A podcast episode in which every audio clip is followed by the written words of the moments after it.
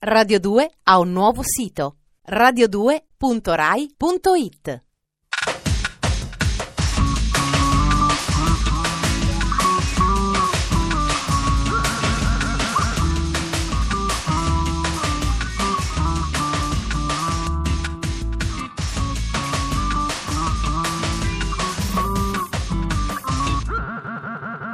Dispenser. Le giornate si accorciano, le nottate si raggelano, gli uomini si rigirano nei loro letti alla ricerca di un'indicazione, anche banale, su come comportarsi all'avvicinarsi del Natale. Dispenser è fatto apposta per situazioni del genere. Buonasera e benvenuti nel distributore automatico di stimoli quotidiani del dopo cena di Radio 2. Buonasera da Ferrato. Senza ulteriori indugi andiamo a incominciare. Sommario.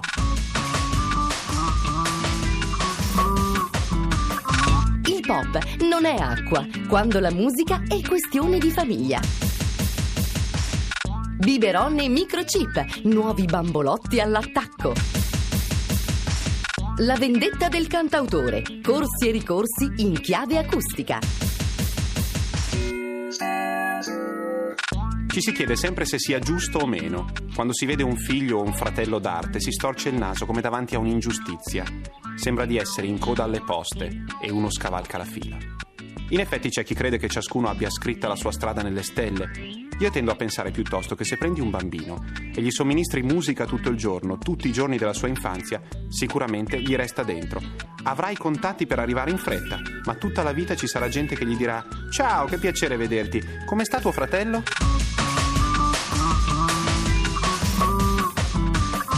Dispenser.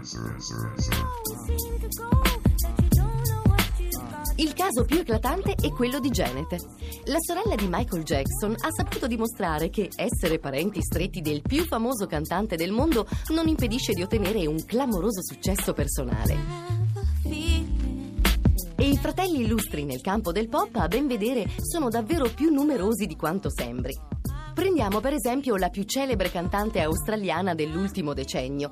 La bionda pin-up Kylie Minogue da anni si vede tallonata nelle classifiche discografiche dalla propria sorellina Dani Minogue, che oltre a sfornare dischi di successo, vanta un fidanzamento di glamour internazionale col pilota di Formula 1 Jacques Villeneuve. Certa gente ha proprio tutte le fortune.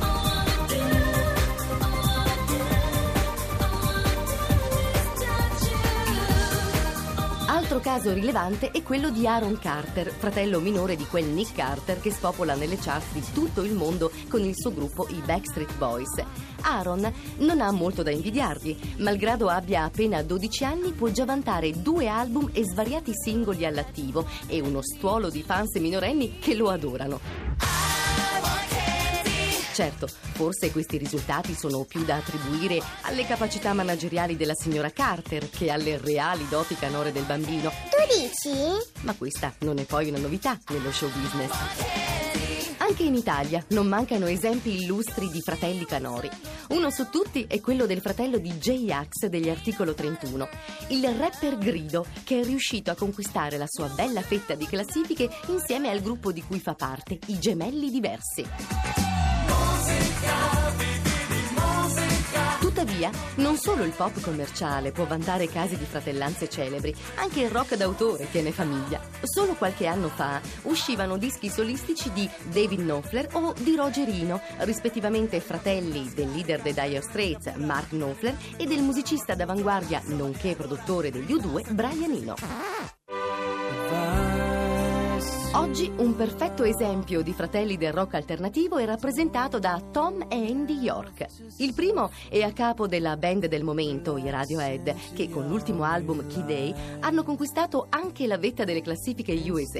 Il secondo è la voce del gruppo di culto Unbelievable Truth, giunto proprio in questi giorni alla pubblicazione del secondo album. A giudicare dai rispettivi dischi si direbbe che a casa York non si ascoltasse proprio Donna Summer da piccoli. E concludiamo con una chicca tutta italiana. Anche Mara Redeghieri, icona del rock emiliano e luminosa voce degli Us Mamò, ha una sorella cantante. Si chiama Laura e milita nel gruppo dei Lubna, che da poco ha esordito sul mercato con un album dal titolo Impossibile. Essere felici mangiando una torta di frutta. Dove vanno i materassi? Forse scelto per differenziarsi subito dalla band della sorella, che non ha mai dato titoli ai suoi dischi o tutt'al più li ha chiamati Ust.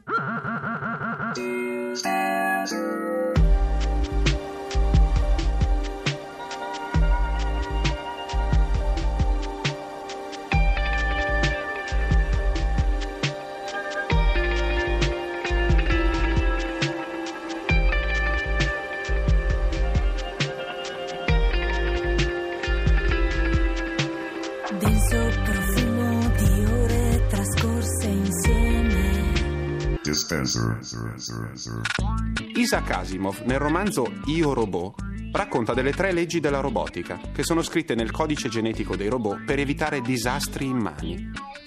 Numero 1. Un robot non può recar danno a un essere umano né può permettere che a causa del proprio mancato intervento un essere umano riceva danno. Numero 2. Un robot deve obbedire agli ordini degli esseri umani, purché tali ordini non contravvengano alla prima legge. Numero 3. Un robot deve proteggere la propria esistenza purché questa autodifesa non contrasti con la prima e la seconda legge. Se non venissero osservate, potreste tornare a casa e scoprire che una bambola ha rapito i vostri figli e ora chiede un riscatto in pile Duracell. Dispenser. Vi ricordate di Data, il simpatico robot dalla faccia giallastra che fa parte dell'equipaggio della nave stellare Enterprise? Ebbene, Data, che è nato nel 2338 sulla colonia scientifica di Omicron Theta, se potesse viaggiare nel tempo scoprirebbe che questo Natale, sugli scaffali dei grandi magazzini americani, si trova il suo più lontano antenato, forse l'anello mancante dell'evoluzione fra i giochi e i robot intelligenti. Eh, sì. Praticamente un pezzo di storia a soli 100 dollari. Stiamo parlando di My Real Baby, una bambola robot dotata di una tecnologia da fare invidia alla NASA.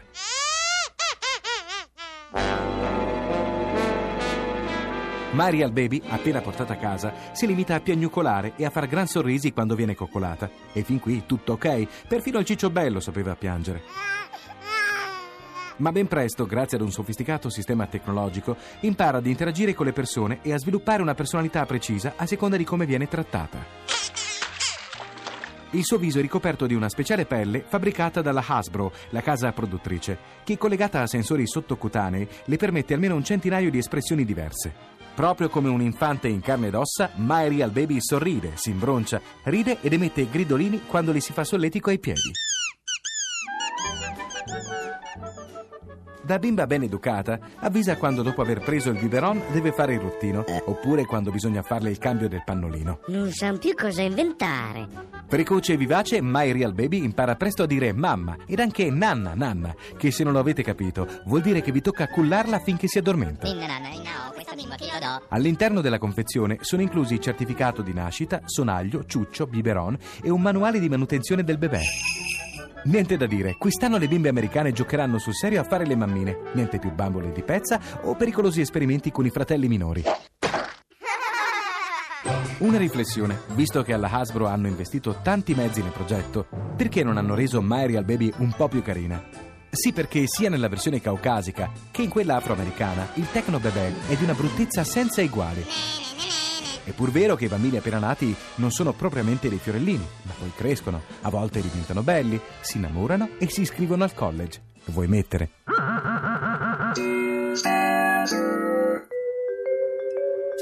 Una categoria di musicisti che ultimamente è in estinzione, quella dei cantautori. Per saltare fuori e sopravvivere all'offensiva di boy band, delle varie Britney Spears, del drum and bass, bisogna veramente fare dei bei dischi. David Gray ce l'ha miracolosamente fatta. Il suo disco di ritorno sulle scene è cresciuto piano piano col passaparola perché si lascia ascoltare un numero veramente infinito di volte senza mai spallare. Il brano di chiusura è una cover, ma non è la classica cover singolo di successo che fa da traino al disco. È una specie di contrappasso storico.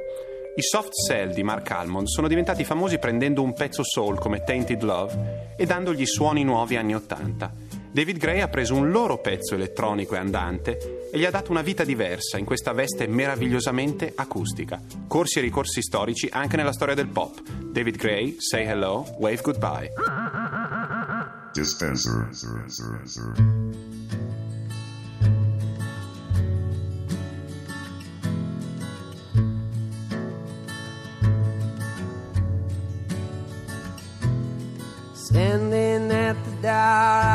Pink flamingo crying in the rain. It was a kind of so, so love, and I'm gonna make sure it doesn't happen again. Dispenser. La puntata di mercoledì 6 dicembre 2000 si chiude qui. L'appuntamento con il quarto d'ora di ravanamenti socioculturali di Dispenser è a domani sera, sempre su Radio 2, alla solita ora assurda che sarebbe piaciuta tanto a Louis Buñuel, perché lo dici alla gente e la gente non ci crede. E invece no, credeteci, da lunedì a venerdì alle 20.37. Dispenser è un programma di Giorgio Bozzo, condotto da Ferrato, scritto dalla Gigi, Matteo Bibianchi e Alberto Forni. Radio 2 ha un nuovo sito radio2.rai.it